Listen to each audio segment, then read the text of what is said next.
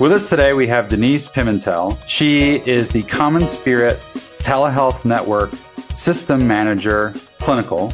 She is a nurse by background and holds multiple advanced degrees in nursing and health information technology. Denise, welcome to the show. Thank you, Will. Thanks for coming. So let's start. I'd love to start with the the origin story. Tell me a little bit about uh, when you first started thinking about becoming a nurse and a little bit about your background in nursing. Yeah, I guess I always thought I was going to be a veterinarian, and that moved on to nursing. Um, I uh, went to nursing school in San Francisco in the early 80s, uh, went into the Army and became an Army nurse for a period of time. And while I was in the Army, critical care was my specialty. About 13 years ago, um, I began working for the prequel to CommonSpirit Health, which at that time was Catholic Healthcare West. Um, and I participated as an ICU nurse in an EHR Big Bang uh, event where um, we took uh, five local hospitals live with an EHR. So we went into, you know, design, uh, build, and implement. Uh, from there, I my interest in technology uh, was sparked and how it could help um, what we do with patients and how we take care of them. So I went back to school in um, health information technology and uh, got a degree in that so that I could learn more. My desire has always been to bridge uh, clinical folks with technology to to do our jobs more efficiently and to do a better job for the patients that we serve. So for eight years, I've been with the telehealth network um, here, now CommonSpirit.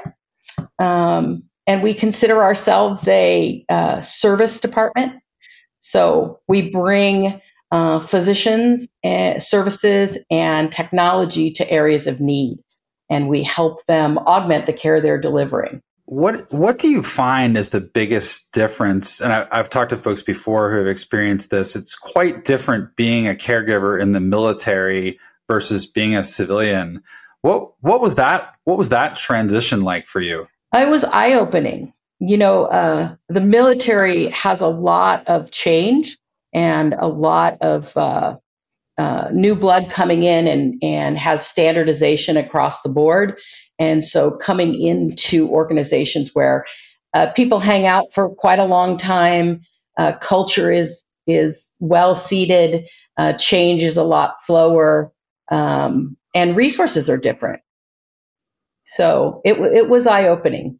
Well, tell me a little bit about eight years is a long time. Uh, to be in in really one job and working in in one area. Tell me a little bit about the CommonSpirit Telehealth Network. Oh yeah, I so it's interesting because we began in 2008, and I was an ICU nurse on the floor and happened to be in the unit that was the recipient of the first robot that was rolled in at that time, and it it started. Um, from the generosity of a grant from a local family who had a matriarch in the emergency room for a neurology uh, condition, and the neurologists were 15 minutes across town. And um, out of their generosity, they just said, What do we need to do to get the neurologist closer so that anybody who needs a neurologist uh, in the event of a stroke or any neurological emergency could actually have those specialists? And um, off we went. And, you know, that's really the genesis of it. And it has grown significantly. Um, we now uh, do ICU services, neurology and stroke services, behavioral health services, infectious disease. We can we can bring specialists in just about any area of care uh, to any one of our sites. Denise, talk to me a little bit about how telehealth evolved at CommonSpirit during the during the pandemic. And it, it seemed, you know, to us that, you know, there was a growth of telehealth everywhere, but you already had a very well established program. Tell me what that was like. You know, we went from being an established program that got attention when people needed us to all of a sudden everybody needed us. Um, and the the bonus of, of CommonSpirit is our size and our diversity. And our ability to leverage across that. Um, we had uh, different telehealth projects going throughout uh, the U.S., um, not just the ones that the um, telehealth network supports. So the demand was spread across all of us. Um, I would have to say that all of a sudden, what was seen as a niche way to deliver healthcare and the ability to, to augment people who really needed help became a vehicle that everybody wanted to use, whether or not they needed extra provider. You know, it, it became, you know, especially in the ambulatory care setting when uh, patients could not no longer come in to the clinics, they needed to find another way to get the physicians out to the to the people, right, the patient.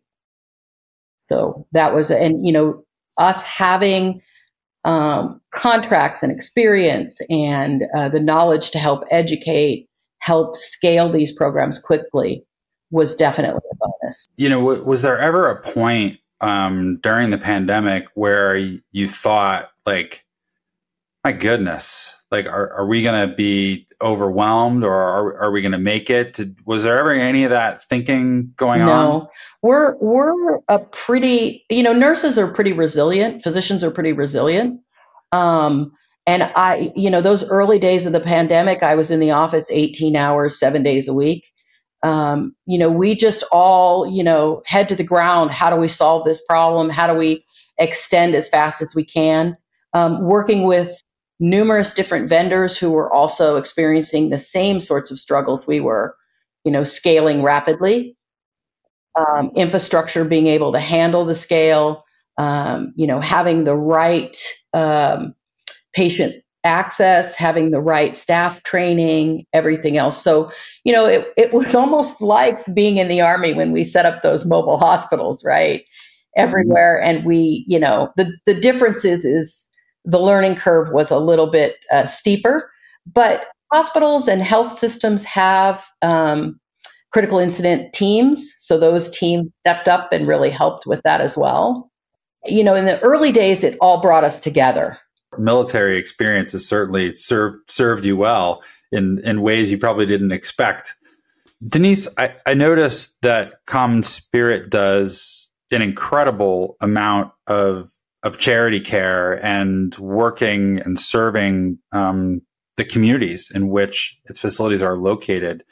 Can you talk to me a little bit about are you uh, involved and does your organization serve some of those patients as well? Yeah, I know that we do uh, serve those patients. Um, like any uh, hospital with an emergency room, um, we that population does enter our system, and honestly, I w- they're like any other patient uh, whether you come in in a mink stole or you come in homeless um, with only the shirt on your back. Patients don't get that type of treatment everywhere, so um, I think it's one of the amazing things about about CommonSpirit that uh, you know that that happens. Um, I know we were talking about the pandemic earlier um, and and telehealth, but tell me a little bit about your organization's use of technology and some of the things that you're using to connect with patients and drive better care? So technology, we we obviously have electronic EHRs that we use. Um, we have video applications that we use. Um, we uh, use secure texting uh, applications across. Um, we have patient portals. We have web pages that patients can and apps that patients can follow you know, their pregnancy journey in or whatever else they're looking to um, their health in general. So there's a diverse amount of technology within the organization. Specifically related to um, secure texting, how are how are you doing that? Um, and are there any specific workflows that you've applied mm-hmm. that to? Yeah, we do use um, TigerText in parts of the organization. Uh, it's used um, provider to provider, clinical staff to provider, um, call center um, to a provider or a, a, caregiver that needs to be contacted. Um, we use it throughout acute care. I think we, we do use it in home health. um, when when our nurses and caregivers are out in the field.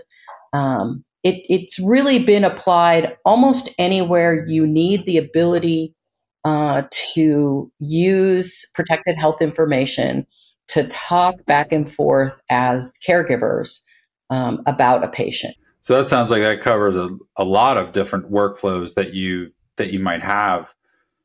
What compared to prior to using secure texting and some of these other communication technologies, what's the difference now? What's the impact that you see? So I think the impact is huge. So before you had to call the provider and have a live real phone call with them, which meant stopping to find their phone number, calling them, interrupting them from what they're doing. They would answer the phone, then you'd have the conversation. Or you'd have to seek them out, or you'd have to email them and wonder have they gotten the email? Have they seen it yet? What's happening? I don't have an answer. Um, moving to secure texting has been huge. It allows providers to speak to other providers. So, say a hospitalist wants to consult a specialist um, on a patient that he's taking care of. All he has to say is, Can you please see Mr. X in bed, whatever, for I think he's had an MI or whatever is the thought process going on. The message gets sent at the convenience of the person sending.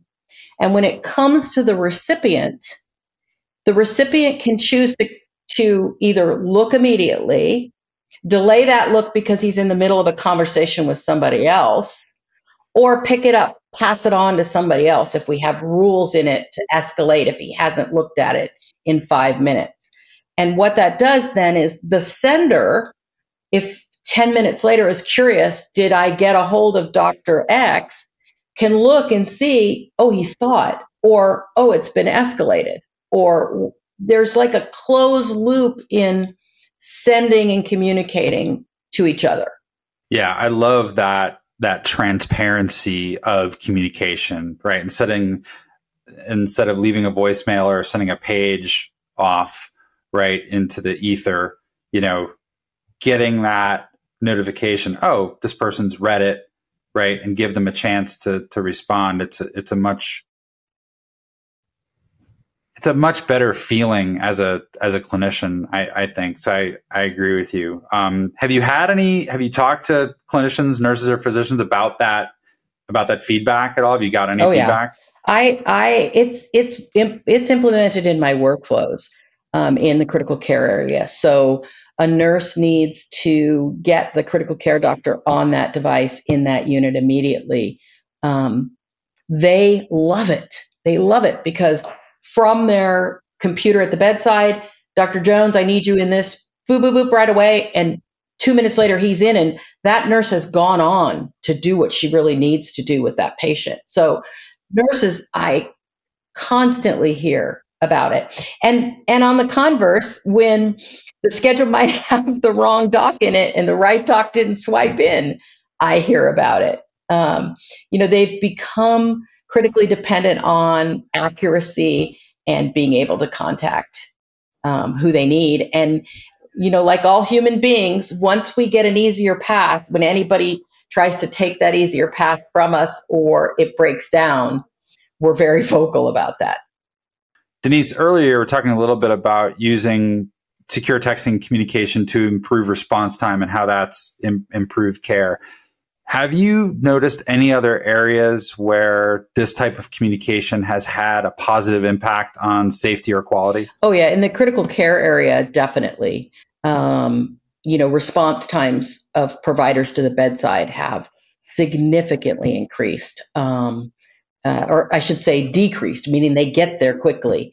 Uh, the um, safety wise, the, there are innovative markets that are um, uh, videotaping safety messages or safety wins or um, risk avoidance things that go out to the whole market so that everybody gets to see it and maybe it's a video and they hear the um, chief medical officer saying something about an issue or it's a newsletter that reports um, you know what are our covid numbers? How are we doing? How are our employees doing health wise those sorts of things are, are innovative w- ways that I see it being used. Um, we have the ability to notify code teams all at once uh, via Tiger because we set up a group and the code team gets messaged uh, together immediately.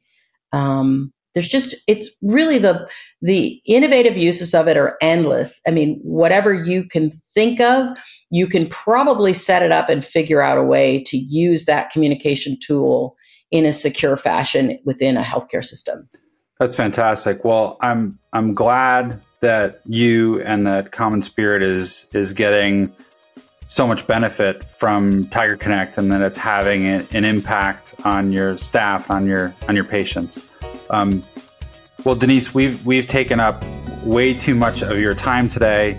Uh, thank you so much. You have delighted us with your presence here today and your perspective and your experience. Um, thank you very, very much for joining us. And I appreciate the opportunity, Will. Thank you.